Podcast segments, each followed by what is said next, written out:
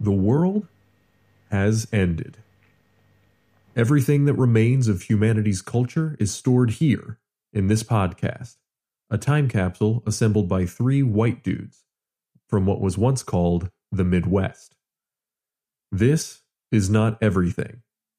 This is not most things. But this is it.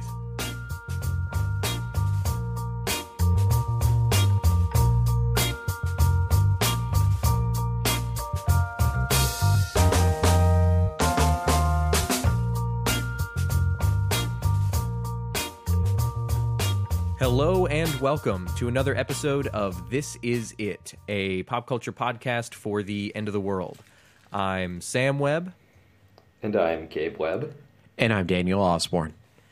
and every week on This Is It, we talk about uh, just the things that when the dust settles from whatever bad, bad, bad thing happens inevitably to make the world fall over, uh, we're the we're the people there to explain why we had so many cartoons as cereal mascots. Um, or maybe definitely not westerns. We've established that. Uh,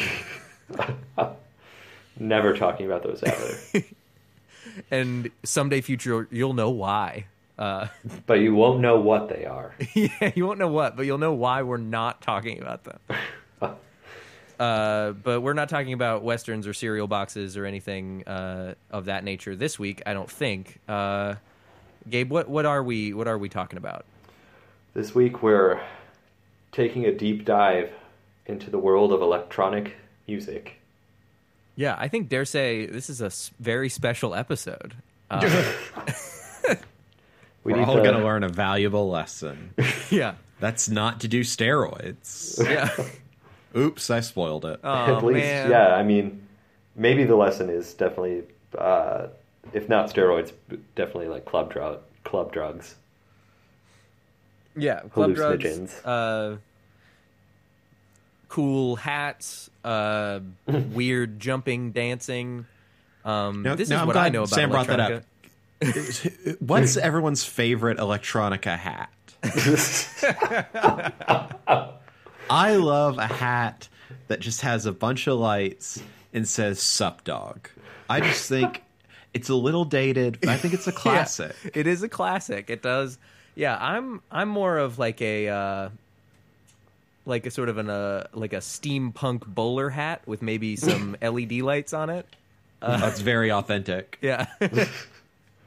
Uh, I'm gonna I'm gonna go for a classic '90s bucket hat. Uh, no amendments. Whoa! no amendments, just pure that that straight bucket hat. So it's kind of like an analog electronica. Although, what if we uh, what if we start a genre that's a combination of the '90s nostalgia and steampunk? So it's like '90s punk, but also kind of steam, steam '90s. steamy steamy 90s i think that's probably its own playlist on spotify but uh we can we can try to usurp them Take that, uh, Kenny G. yeah it's kenny g famous for b- being the most sensuous artist known to the 90s No, no, no, no, no, no, no, no, no, no. well yeah so uh gabe i think this is uh sort of an interesting episode in the sense that usually we just revel in the fact that we all have varying degrees sometimes zero uh consciousness and expertise in the subject matter but like this is a topic that dan and i really will be re- deferring to you on on the like the main beats uh joke music joke Hashtag joke. hashtag joke market Yeah, uh, yeah. I am. I think prepared to take on the role of Sherpa through this. Now, is that a technical term? I'm taking notes. yeah we're taking detailed electronica It is- notes it is not. It is not a technical term. Who who is the king of electronica? I don't know, um, but maybe we'll get a step closer by the end to know it. Should I be taking off my shoes? You can for sure. Your feet might swell up. oh Um, but yeah, yeah. Are we ready to? Are we ready to dive in? Yeah, I think so. as I'll ever be. Yeah. So I feel like before diving into this, uh, there are just a number of caveats that have to be thrown out when that are maybe a little more specific, I guess, than the normal ones of it's just three people talking about an unusually large concept. Um, especially since we're going to try and cover a lot of ground both in time and space and genre. Uh, I think. So, all of this will be wholly inadequate to capture uh, all of the various degrees of the major branches of electronic music and where they come from and who makes them. And there are glaring omissions already, so fight me. Yeah, I hopefully listeners you'll if you've if you've ever heard an episode of this show, you probably are aware the whole premise is built around we are not going to mention all that needs to be mentioned. so, yeah, Gabe, you're you're in a safe space. You're our not a- electrona Sherpa. Um, It didn't work. It didn't work. It's yeah, it it came close to working. Yeah, it was it was near enough to want to try, but once I heard it, no, it didn't work. Um, yeah, so I think to get us started, we have to talk about the origins of the synthesizer. Let's do it. okay. I have no, I actually don't have any. I've in my normal setup, I would have played a little synthesizer, but I don't have any right now. Oh no. Why did we send you to Europe, Gabe? Gabe, Uh, you you went there to become a synthesizer. Fun fact, though, there is a there is a website that sells synthesizers wholesale, whose office location is a block from my apartment. yes. Um, Ugh, it's like the time you didn't go to France just to spite me all over again. Um, yeah, I could have gotten those guys over here, I guess. Come to my apartment, salespeople, for a podcast. Um, but no, I okay, don't know so what those are yet. here we are. Imagine, if you will, a world without electronic sounds. Are you imagining? Yeah, I'm Yeah. picturing it. I'm I'm Okay, yeah, it's, cool. I'm it's mostly birds, I guess. Um, Birds So- and fiddles. Yeah. in in in much the way that the uh, rap world of the '90s had both East Coast and West Coast, uh, so did the world of early synthesis. Uh, Okay. There was on the East Coast you had uh, Robert Moog, Bob Moog, who is definitely the more famous of the two names that sort of came out of this. Uh, we'll call it an analog synthesis gold rush or war battle Yes, yes. Yeah. Always call it a war if you can. Yeah. the war the war to synthesize if you will One of Dan's most interesting like just very hard stances. Always call it a war. uh, and then on the west coast you had uh, don Buchla don that sounds wrong now that i'm saying it don no that is correct i've just always said a dan before so Damn straight. and then on the yeah, and then on the west coast you had Don Buchla, who uh, came to market with his analog synthesizer one year after uh, Moog's first one came out, um, and they are, as you can imagine, these giant uh, phone operator matrix things of just patch cables and bloopy sounds and dials and knobs. Until Um, you hit the word bloopy, I had no idea what you meant. But then you picked, got me back with bloopy, so I guess we can move forward. Um, yeah, these uh, these are. This is where electronic music, I think, really begins with the uh, development of the analog synthesizer uh, by these two guys, um, and then. So I think maybe the best place to really get your feet wet. Actually, this is definitely beyond feet. This is like being thrown into a deep end.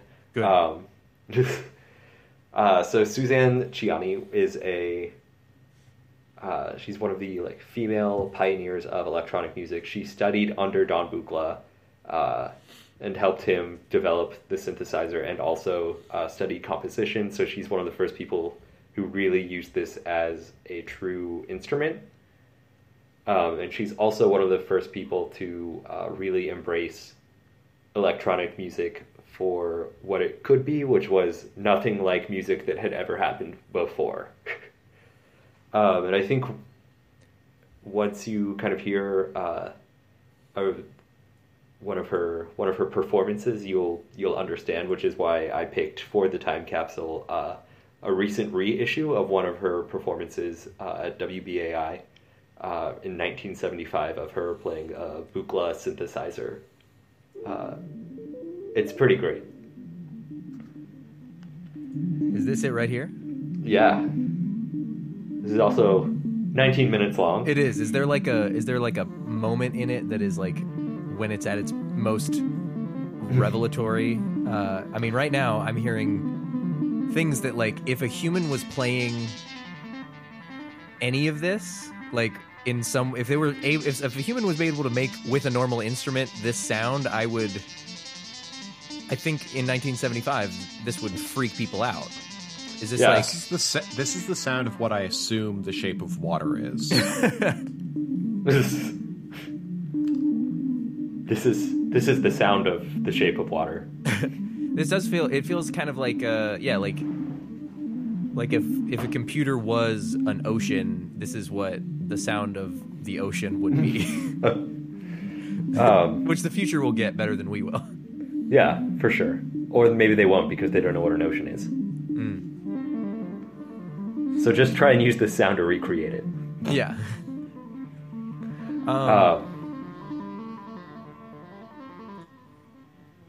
yeah, so like, I think one of the hard things to grasp about a lot of electronic music that came after uh, the sort of early years when the the forms, the the form and the music and the technology all started started coming together is uh, just like how because you have so many offshoots and a lot of them are dancey and we'll get into those and they're like very easy to understand i think for people. Um,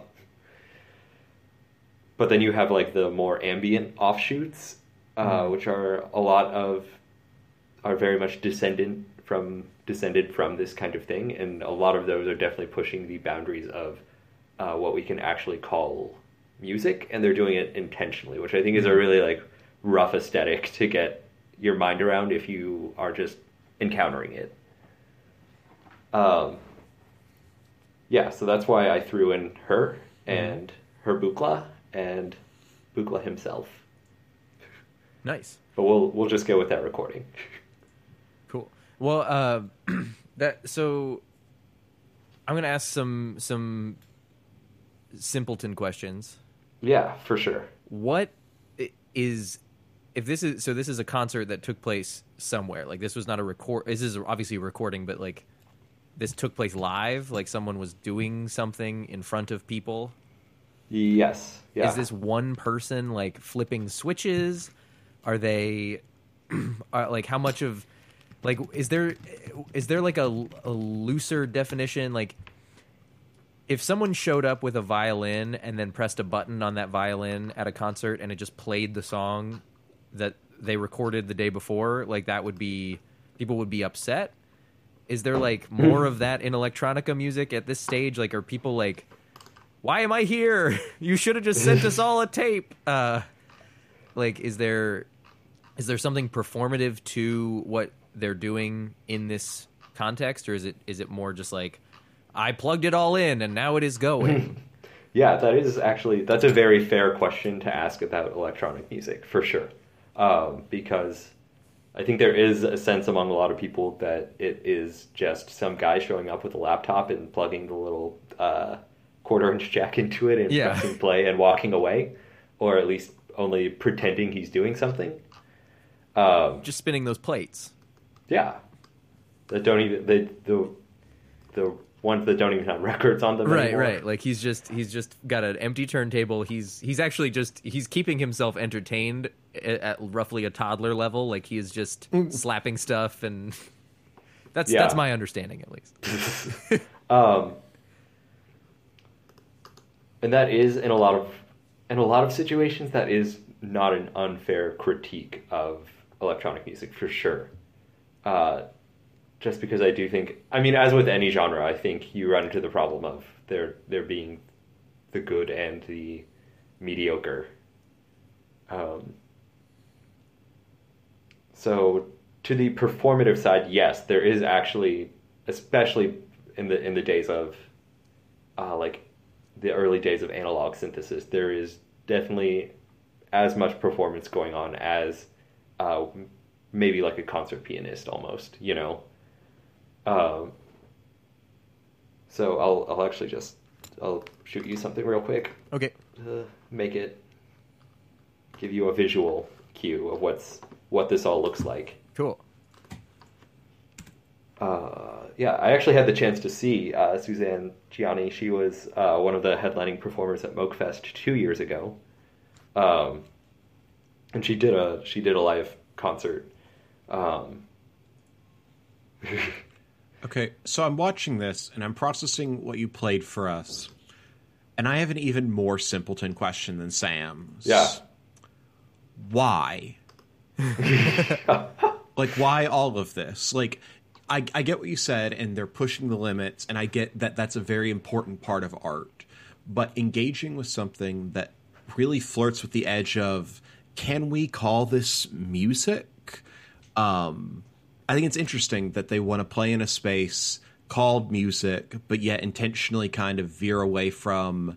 I'm not sure this is music anymore. and uh, just for the listener, what the, the Gabe sent us a video of the Suzanne. Is it Ciani? How do you say it? uh, I I believe it's Chiani. Like The, yeah, The Italian. Yeah. Okay. Uh, and it's it's a, a single person on a stage, um, who is uh, the the camera is in the audience, but there is a projection behind her of like a camera feed right at her hands, like doing all of the synthesizer stuff with like a bird's nest of different audio cables Yeah. being like connected all over the place and it's it looks like like she's not moving old timey switchboard on fire. yeah like, like it- yeah, it's it's she very could much- actually probably curl up and go to sleep in it. Like that's the amount of wires we're talking about. yeah it's like roughly the size of like it would it would take up most of a normal like desk and is is like a bunch of knobs and stuff but she seems to mostly be actually physically plugging and unplugging things um so not a not maybe some twisting of knobs and stuff there too. Oh and there's like a touchpad. There's like a Yeah. little uh that it, yeah it's it's a it's an interesting setup that if you were to take someone from any time in history prior to uh, like the 20th century and show it to them the idea that they would look at it and think it was an in- instrument seems impossible. Like they they like this this looks more like I don't know. It's very different. And Dan, yeah, Dan, I think that's a fair question. Like the like what um what is the I don't I, I don't I, you know I I don't want to question whether people like something uh or not, but I uh, it is kind of like what drove someone to work this hard? Like it was the because it's a lot of there's it's so many so many wires. uh, yeah. So okay, the wires thing is a shocking visual. I think for a lot of people. Uh-huh. Uh, especially when also like one of the synthes like when most people think of synthesizers, they think of like a keyboard. You know. Right. um, which like the Mini Moog, which is probably the first and most famous synthesizer, uh, also has a keyboard. Like most of the, you know, if you imagine like an '80s hair band, like their synthesizer player, synthesizer player definitely has a keyboard. Uh, but for the most part, that's actually not necessary. It's not necessary, and it's in a lot of cases not used by a lot of the really like heavy uh, analog synthesis people. Okay. Um, because what they'll do is uh, in these these consoles, one of the one of the reasons they do this this thing they do with the wires is uh, because one of the most incredible things about these synthesizers is the ways in which they can be configured and customized Okay. and the way the people who use them choose to do that. Um, so they are all made up of component like basic components. You have like an oscillator, which is what actually makes a sound. Uh, you have like uh, voltage controlled amplifiers, uh, which uh, control like the signal and the uh, like attack and decay and release of a note. You have sequencers that you hook them up to, which uh, can also uh, like step through patterns. So, in a lot of ways, yeah, you do have to get over like the the the lack of visual metaphor for any instrument you've ever seen, Right. Which I think is one hurdle, and then the sound itself is also uh, to to Dan's more existential question of why. um, I don't know that there's like a single reason for why, any any more than I could easily point to you know like uh, Schoenberg in the early 20th century and be like, uh, why did why did like atonality take off as a movement in classical music? Um, and there will always be like the people sort of at the fringes doing these crazy things, uh, but we'll sort of bring it. I think we can bring it back now Yeah. uh, to maybe maybe something that's a little more uh, accessible. Awesome. Because uh, I feel like you can't really talk about it also without talking about Kraftwerk, the German uh, the German band. oh yeah, sure. Um, and if anyone has ever listened to the Coldplay song "Talk," I feel like they will recognize "Computer Love." Hey, they ripped off Chris Martin. hey. they are actually credited on that album for uh, Yeah. for this riff. And so this is a combination, it seems, of synthesizer and is there also then are they just sampling that uh that Coldplay bit or is it who who who Uh. who's the genesis of, of They this is uh, this is the genesis of that of that song. Okay. Um, it came out in 1981, I think, Gotcha. um, on their album Computer World.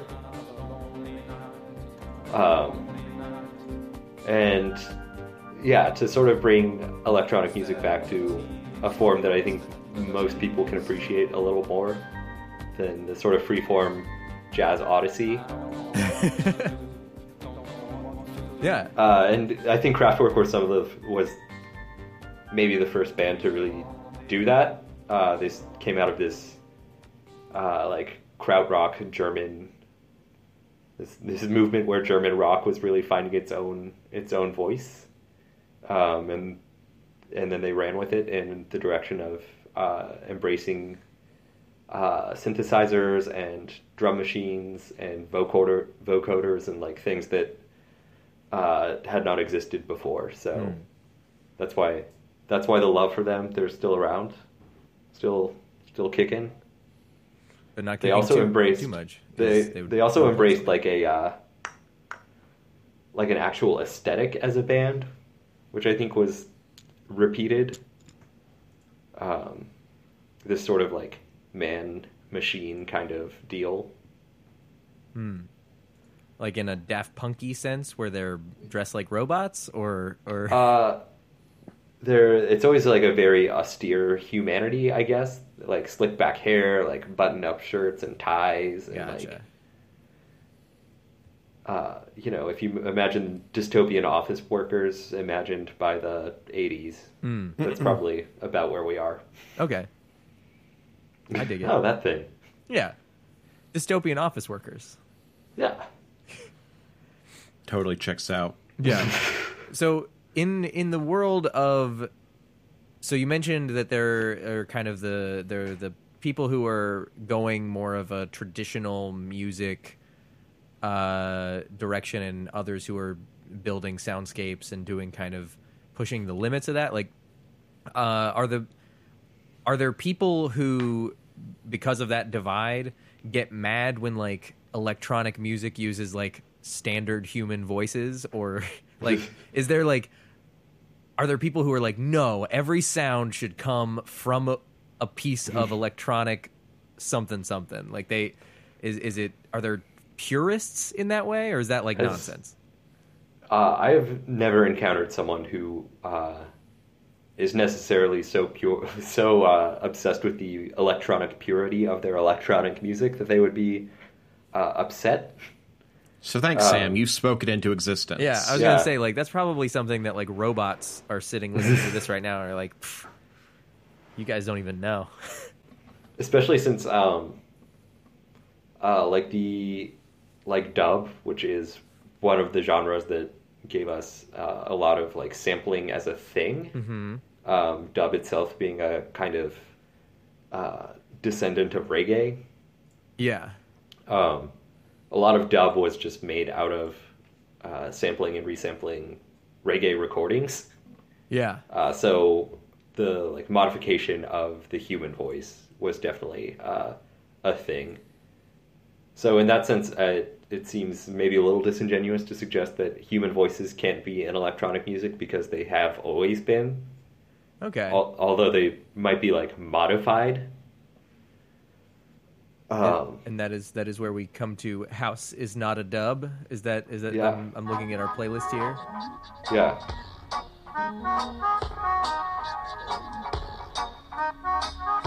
it does it sounds like someone has like a looping reggae cassette that is has like is playing in some sort of opening credit sequence. Yeah, and I Sounds mean like, like I'm in a really crappy bar. because like a lot of uh yeah so that, like this is uh at a time where you're getting to like the early uh the early creation of a lot of the technology that would allow for things that would become like staples of electronic music but also of hip hop. Yeah. Uh, like the evolution in the beginning is in a lot of ways really connected uh, with sampling and then also with like the introduction of the uh, like the drum machine Mm. um, which is uh, why I threw uh, why why I wanted to throw Planet Rock, the Afrika Bambaataa song, in there too, uh, because this is probably one of the earliest and best known uh, uses of the Roland TR 808, which is 808? probably oh the yeah I recognize you know that numbers. you know those numbers. Okay, yeah. This sounds like this this beat sounds recognizable in a way that Yeah. I feel like the others thus far have been like either Coldplay or not recognizable. Uh, Yeah, I mean the like the sound of the 808 is at this point uh, like so ingrained in in like hip hop beats that uh, it's it probably deserves its like a, you could do an entire show on that little guy alone. Mm. Um, yeah, uh, this this kind of reminds me of uh, there's a explanation of East Coast versus West Coast uh, hip hop in uh, the first episode of the podcast Mogul that I think I may have mentioned at some point before, and just talks about like how a lot of East Coast hip hop just came from like people throwing block parties that uh, like they just had like yeah. uh, like different different just looping uh, you know like backing tracks for stuff that they that they would get and throw and P- MCs would just like battle over top of whatever they had access to and that that was like a major influence on the the early days of hip hop I just it sounds I like that I like that also just oh yeah this one piece of electronics like shaped the future of multiple genres of music Yeah, the the 808 for sure. Uh, definitely had a probably an outsized impact because it was one of the first. I mean, it was still expensive, uh, but at the same time, it's fairly compact and fairly accessible uh, to use. Which uh, I mean, I think as com- like home computers got better and better over the next two to three decades, uh, is actually kind of one of the alluring things about electronic music for a lot of people and that it's just like very democratized. Like any anyone who has, uh, you know, uh, a garage band could make something. Could start a garage band. They could, yeah. Nice. So Don't trash talk GarageBand, Gabe. I just sent a GarageBand garage to garage your band and kill you. What? oh no, my band is going to be garage. oh no! I forgot garage was a verb. to my detriment. Uh, yeah, so that's. I would say those were the like the the things we just went through were what I would consider the like origin phase. Uh, in terms of like genres they're borrowing from and like the technical things that needed to happen for electronic music to be like a thing. So we've done Batman Begins. Yeah. That's right. So what's what's the what's the Dark Knight of this equation? Yeah, who's the All right. Joker? Okay. Um, who is so serious? Uh, we'll get. I feel like we'll get to the Joker in a minute, but maybe we should start with. Uh, s- I don't know how to take this Batman metaphor any farther. Uh, whatever that it. generic Italian talking guy that he drops uh, off of a flight of stairs or whatever. Uh, the, the like generic mobster guy who's in the, the first act of Dark Knight. who's who's Okay, that cool. guy? Uh, I think that guy is probably 808 State, um, who is a they they're a Manchester-based duo, um, and I I bring them up for uh, discussion if only because of well one they are a very important a very important figure in the uh, world of house music. Oh yeah. Uh, so like now is when we start to get into uh, a lot of the weeds of genres that have sort of come up. Um, house being definitely in the same vein as techno, uh, this very dance inspired, uh, like repetitive, beat based, uh, beat based genre, uh, and then 808 State probably being the pioneers of acid house. Acid House. what do any of these words mean? I know, right? Um, it's really easy to get lost in them. Uh, a lot of them I don't think mean as much as fans and practitioners think they mean. Um, but they, I do, I don't necessarily feel like we have to go into it because you don't need to. Um, Well, yeah. Let's just take a minute and just embrace Yeah. the like get lost in this beat though. that beat though. That beat though.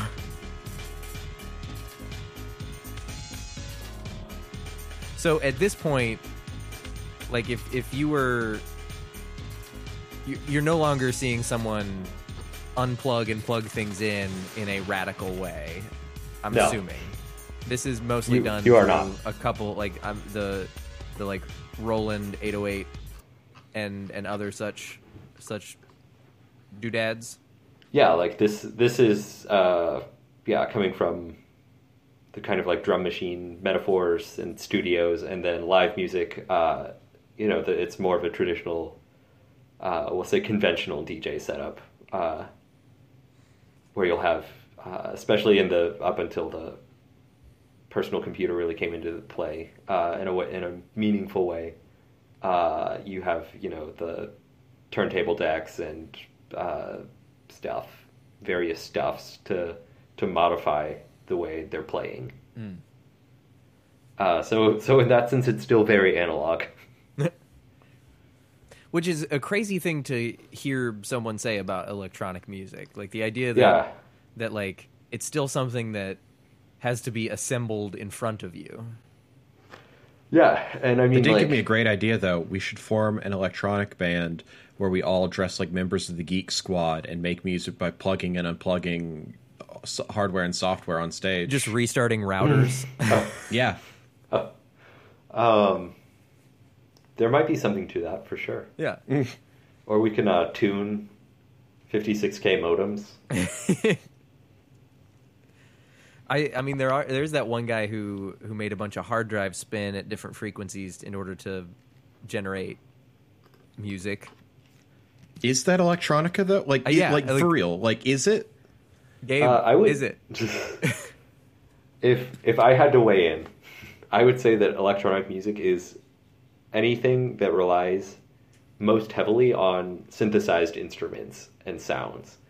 Um, so as opposed to, uh, so as opposed to the conventional actions of air passing over a reed or through a tube Or over a hard drive. um, yeah, I know because you can obviously make the case that like this thing vibrating really quickly is whatever.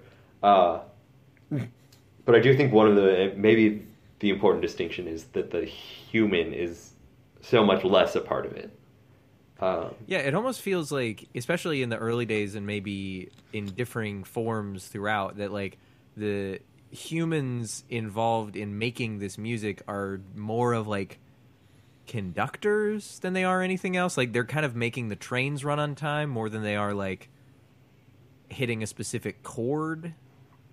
yeah, that's that's definitely a, a pretty decent uh, analogy for sure. Um, which I think is where some criticism of electronic music comes from because people are like, well, there's not actually that much skill in just like moving some stuff around, you know. Uh, but I would very much disagree at almost every level. I mean, yeah, this the the amount of things that one is doing with their hands in order to make the at least in the the video you sent us and I'm assuming at some point DJs were working really hard. Uh that like it does seem like it's it's definitely a skill set like you're you're just it's like a bunch of micro instruments that you're maintaining rather than like just playing a single instrument. Yeah. And for the sake of argument, I actually think that a good place to sort of come to this touch point is actually with Aphex Twin. Yeah.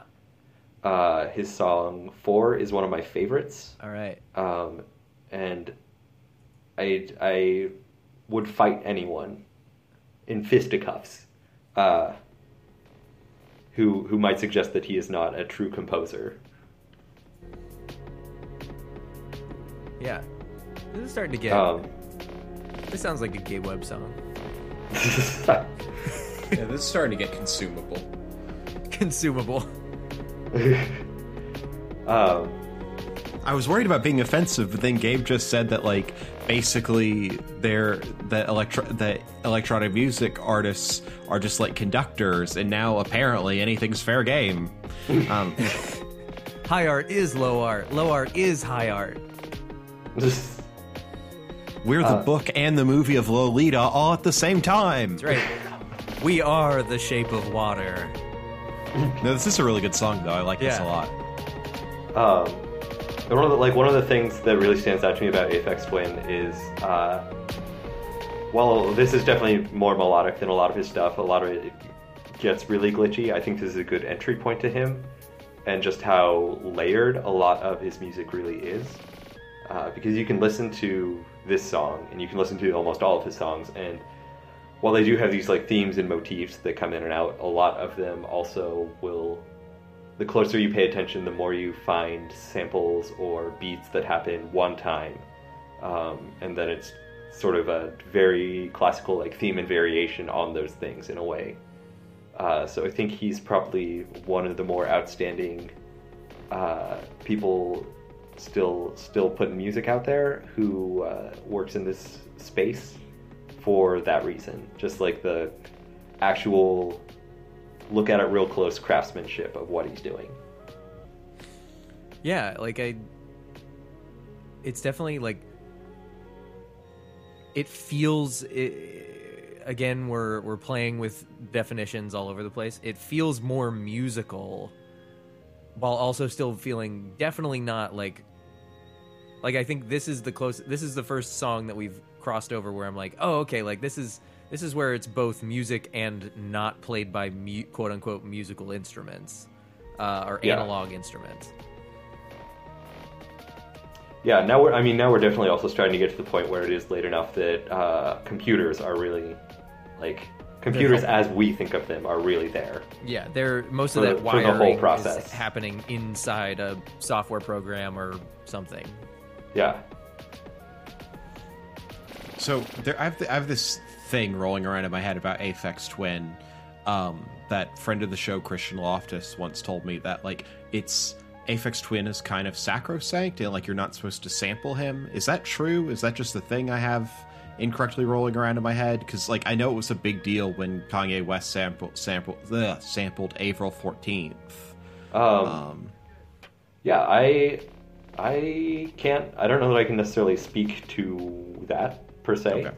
Um, I would believe it. Uh, I know he is someone who is very private of his identity. Um, I mean, we it's not like in the Daft Punk sense where we like don't know who he is, uh, but he is known to almost never perform live ever. Uh, his he had an album Syro that came out a couple years ago. That was I think his first album in maybe thirteen years. Whoa. Uh, there's a lot of sort of legend about him being very uh, Prince esque in that he's probably sitting on a like a actual vault worth of material that he's just never released. Uh, so there's a lot of like mythos, I guess, that goes comes along with Aphex Twin, which is why I would believe something like that. But Yeah. I I guess kids do the research for yourself. Yeah, kids. But it, it, I would be interested to know that now that you've said it. Um, and then now that we're getting a lot more musical, I also think a real, real important person to talk about is maybe the most famous person ever from Iceland. uh, Bjork, Benny and the Jets. Benny and the Jets. Those little Elton horses John. with their their floofy hair. Uh, Sigurd Jarlson. So yeah, Bjork is maybe where I first got exposed to the the like the sharper end of the electronica stick. Like I obviously like had basic encounters with techno um and like Daft Punk and things that were pretty, you know, like I'm to say tame in comparison. Uh but Bjork feels a lot like like she's kind of daring you to to like listen through the end of the song. And not in like a, a, a burn on her music I, I do enjoy listening to a lot of bjork songs. It's just like it, get, it, it it's an experience that's a lot different than most musical experiences i have. Is that like what what part do you feel like electronica plays in that and what part do you think is just bjork is is bjork Yeah, I, uh, I, you lost me at calling it the sharp end of the stick. I'm worried about how you are internalizing this kind of music. i am bleeding should we not be bleeding I'm I'm bleeding too. Dan, you're the weird one. I I'm the weird one. Bleed with us. No, I guess I just mean that like Bjork is the first person that I probably would have ref- like thought of as a like electronic artist who is also kind of in that like she's also famous in the way that like Lady Gaga's famous, but like so, some of her music feels a little bit like it's an art piece and some of it feels like it's intended for a club and that's what I'm like Yeah, uh, that's what I mean by Um, sharp end of the stick is that like she's Yeah. she's pushing boundaries. For real. Um, for real. Real talk, guys. Real talk. Um, yeah, I think you have probably done a better job of uh, like articulating her uh, than I think most people who have limited exposure to her because I think at least pop culturally a lot of her persona is tied up in her public weirdness. Right, like the Uh, swan dress or whatever. The swan dress and she like tackled that recorder in Thailand that one time. Uh-huh. and she Um, she has like a little a little Icelandic uh, accent and Yeah. Um, Icelandic Amelie. yeah, she is Pretty very much. she is Icelandic Amelie in a lot of ways. uh, there is a story of her at one point having uh, requesting a producer run a microphone cable out the studio to the outdoors uh, so she could sing to the ocean. Hmm. Um, Just a She just hated not that like producer, not man. PAs. yeah, he was just a real dick and she wanted to drive it home. Um, Sharp so, end of the dick. Uh, but yeah, I do think she's really notable, especially on this album. because she did produce. Uh, this is her, I think, third solo album. Um, homogenic, homogenic, however you want to put the emphasis. Um, All I know is that if you're trying to get the Icelandic pronunciation right, you're wrong. yeah. So like, I think she is notable for the fact that she does, probably more so than anyone up to this point, uh, in our in our journey, really merge the like electronic and conventional things together. Uh, especially on this album, where you have like these the beats that she's made uh, paired against these string arrangements that uh, come in and out throughout the song and throughout the album. Uh, and this is definitely, like you said, a, a song that has a lot of very danceable elements in terms of like the drum beat and the like very low bass line. Um, and she also just has these like crazy vocals. So Yeah. uh, and that's, I mean, that was probably what this album did better than almost any of her work up to that point. Um, and uh, definitely after it, it, get, it does get progressively more uh, sort of daring. I say in the sense that you did, Sam, that she almost seems like she's daring us to make it through. uh, but yeah, I think she's, you know, for for uh, for for lack of any accessibility, she certainly has uh, definitely tested out both sides of of the equation in terms of like the pop and and the uh, just like uh, I don't know, just compositional end, uh, especially with her like more recent albums. So that's Bjork. There's there's something about Bjork worth Yeah. saying in there, I guess. No, yeah, somewhere. it's. I, I think it's interesting that we started this conversation talking about people using electronic music to really push the boundaries of like what music is, and that Bjork is definitely a like mainstream famous musician with like mainstream success, but is still kind of doing that at times. I feel like that's yeah, that's a thing that you do not encounter as much in like like people maybe push the the boundaries in like their personas in other branches of music but i don't feel like in many cases that there's like this you know they and and they're definitely innovating on the theme of what is pop what is hip hop what is what is rock or whatever but there's not always this thing of like now is this a song right. like is this a Lady song or is Gaga this like a like a nightmare soundscape uh, right.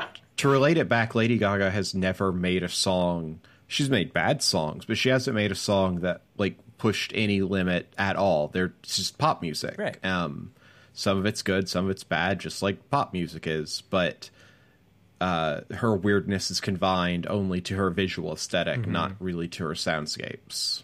yeah, that's yeah, and that's one reason why I kind of I don't know.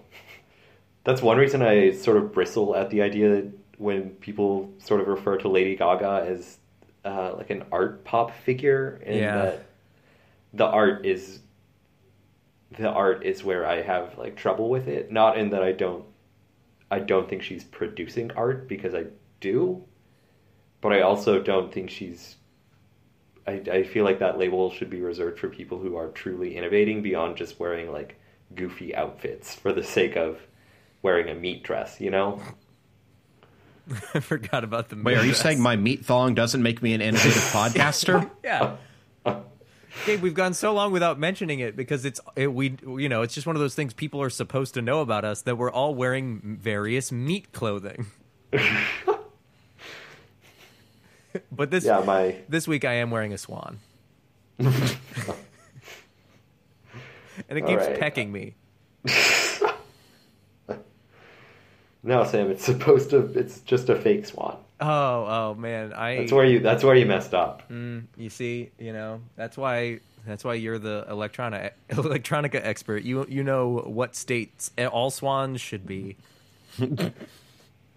Um, and what states you should buy them from. That's right. Do not get your swans in Wisconsin. Oh my gosh, yeah. Georgia's got some weird swan law. Um, All right, we're running really long. Do you have something to like send us out on, like something for something for the people, or and or something for the real weirdos? Okay. people who want to get real weird. Yeah. Uh, let's take a look.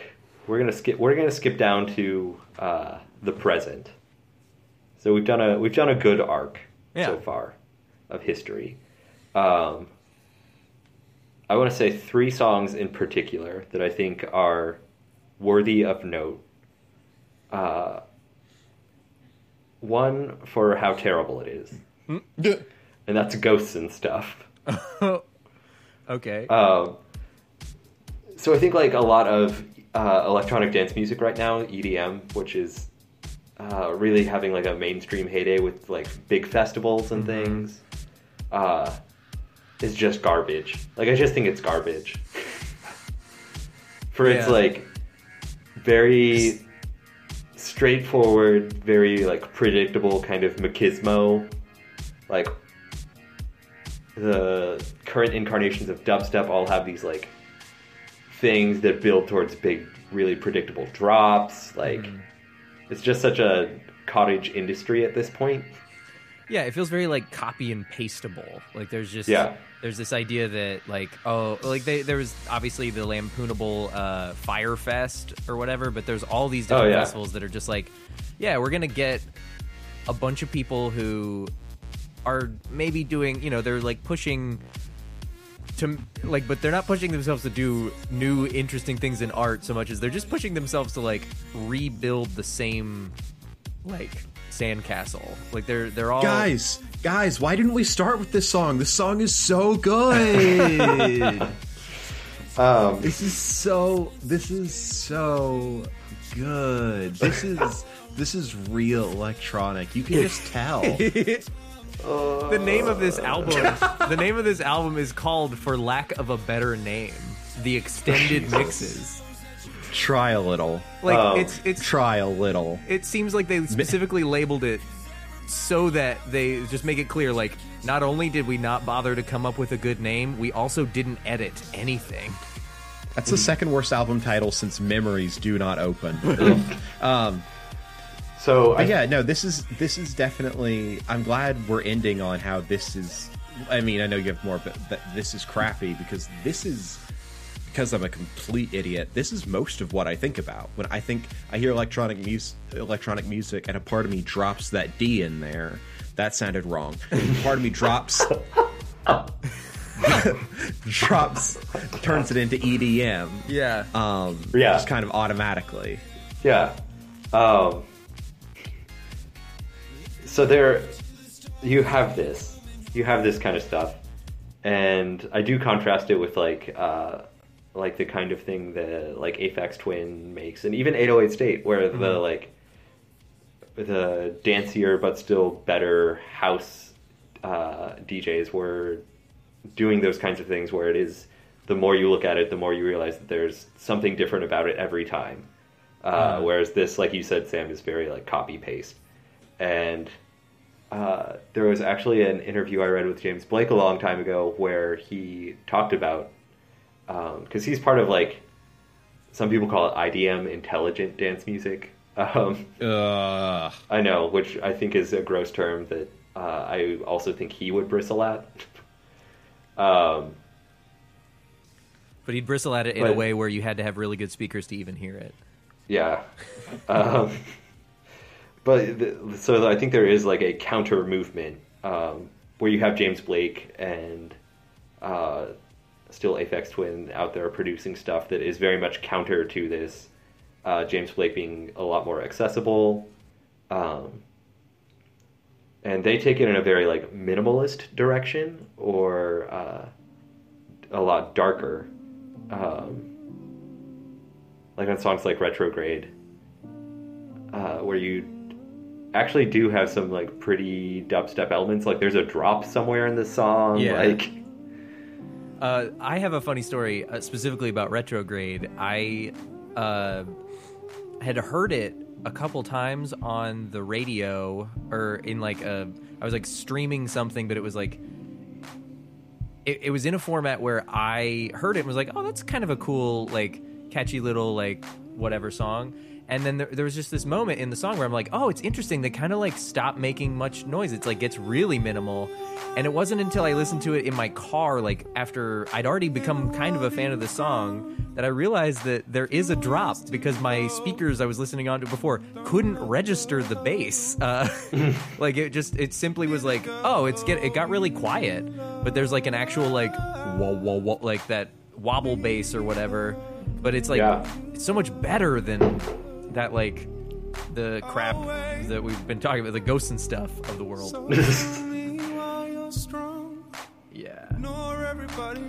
Um, yeah, and I think he's I think he's a like a real master of like dynamics, like making songs that contrast a lot between loud and soft. I think LCD Soundsystem is also really good at like pacing a song. Um, so like you have this very minimal end of the spectrum that takes a, a really takes a reactionary approach to ghosts and stuff by sort of stripping it apart. Um, and then I would say, and this is probably a good a good ending point. Um, you have uh, people like Grimes who are taking ghosts and stuff on the opposite side, uh, and they are fully embracing this like maximalist sound, uh, but also doing it in a way that I think takes care. Uh, and like Butterfly is a, a really good song for this uh, because it just has like a lot of dynamic range, but it also has uh, like the more you listen to it for the samples she uses, the more you realize that there are just like these little things that bubble up all throughout, and they just kind of appear and disappear and like come in and out. And they there's one that happens once, and there's one that sounds like it. It happens later, but it's a different thing. So it just has so many moving parts. Uh, Yeah. but it's also still still just like so dancey and poppy that it's just great.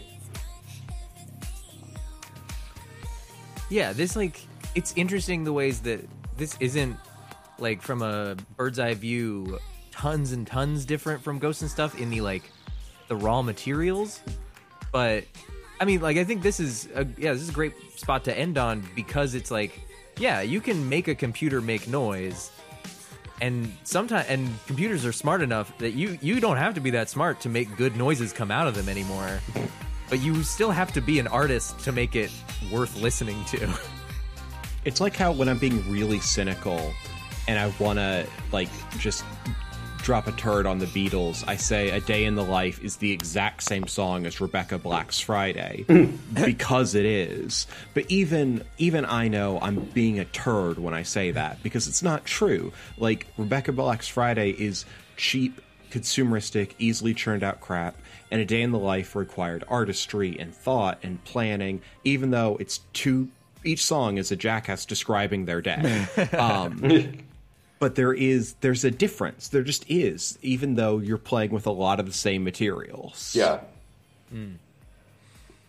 Well, Gabe, thank you for for walking us on this this long like this journey from from like a bunch of wires getting plugged into stuff to uh to like fun dancey grime songs. That's Yeah. Thank you. You're thank you for the opportunity. Thank you for Yeah.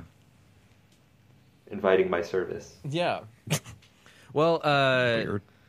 Like let's just I'm going to do a quick overview and tell me if there's there's things I need to need to cover more. So we've got we've got that back in the day the origins of the synthesizer with Moog and Blorg and Storg. Uh, I couldn't remember. I know Moog because they won the naming thing. Uh, Yeah. but uh, They definitely they definitely had the better branding. yeah, uh, and then jumped up to Computer Love by Kraftwerk, and then we got into Dub with House uh, House is not a dub and Planet Rock, uh, and then we jumped up to Aphex Twin, uh, oh 808 State, and then Aphex Twin, and then we circled around to the uh, the songs of your nightmares slash the songs you want to dance to in your nightmares uh, by Bjork.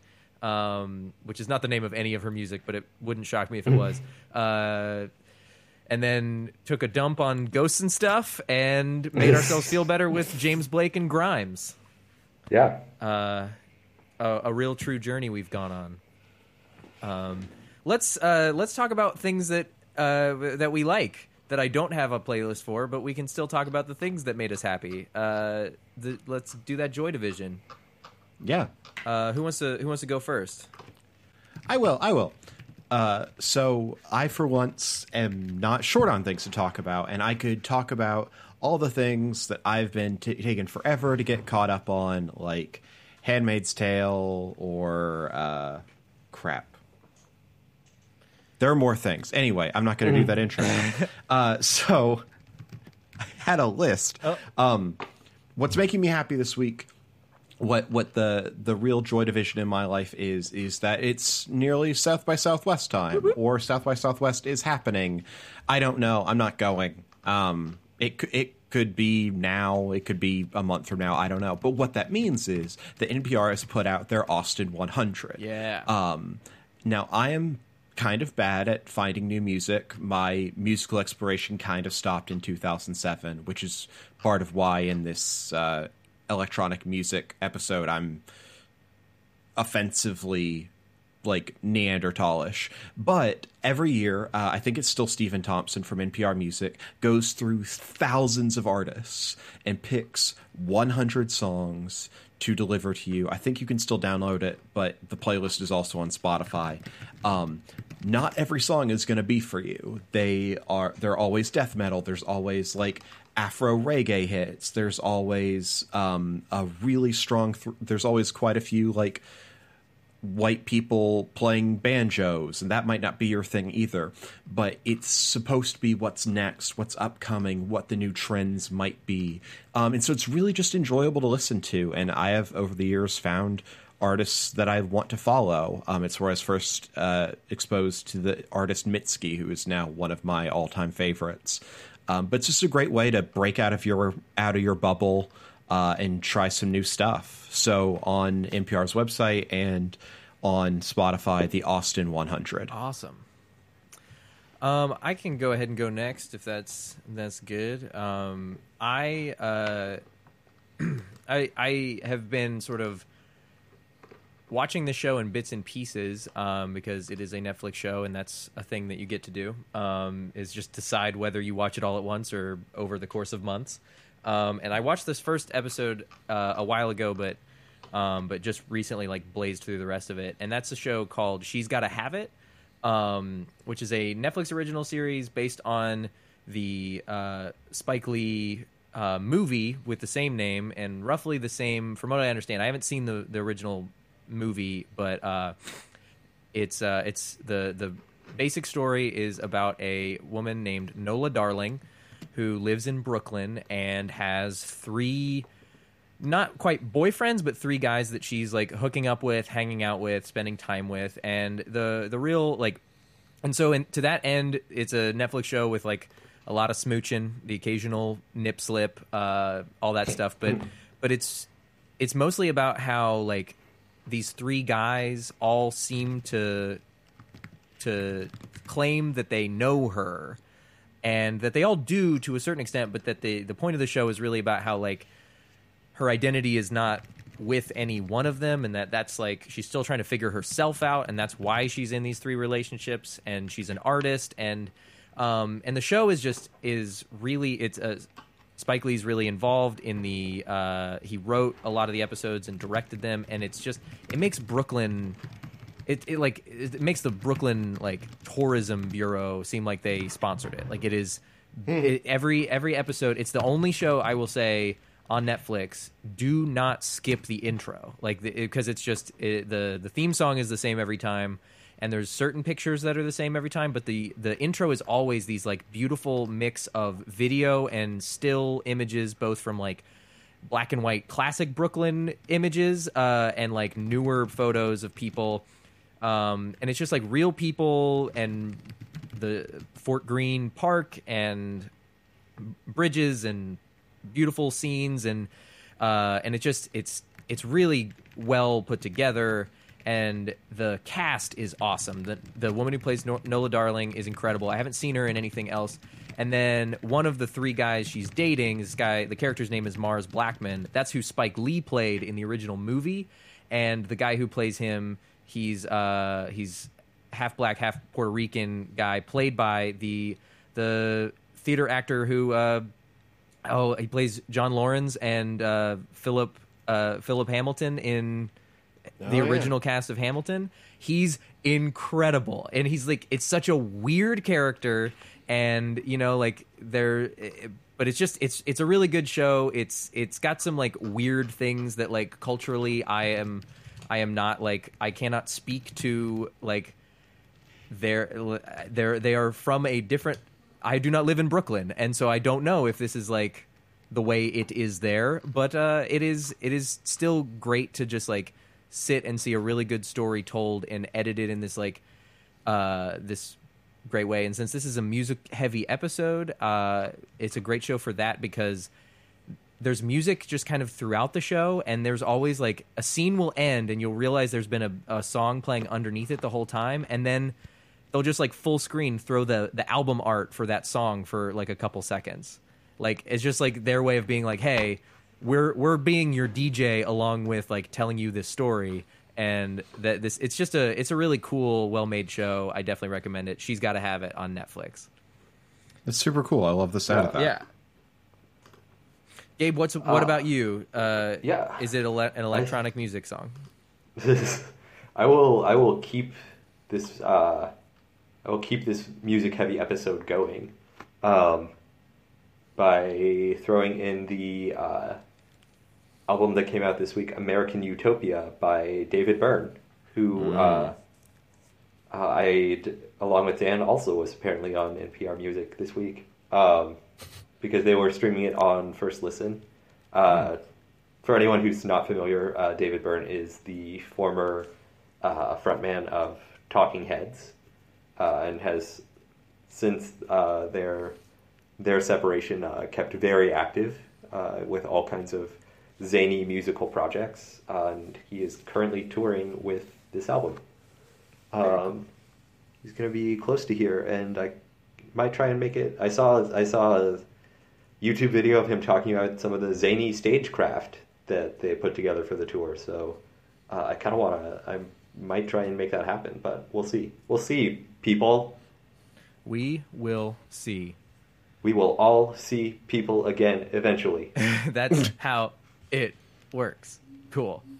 Um, and so, I, Gabe, are we good to? Am I, can I just go ahead and share this Spotify playlist on the show notes for this episode so people can Yeah, it is can walk through uh, this?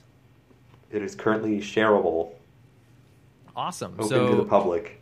So yeah, uh, thanks again for doing all that work and for building that playlist. And we will uh, have that link in to the Spotify uh, playlist on our uh, on our.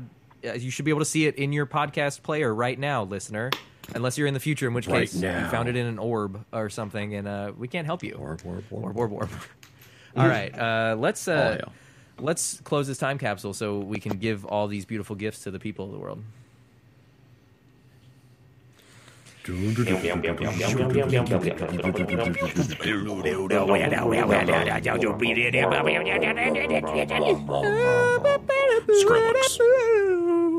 Ghosts and stuff.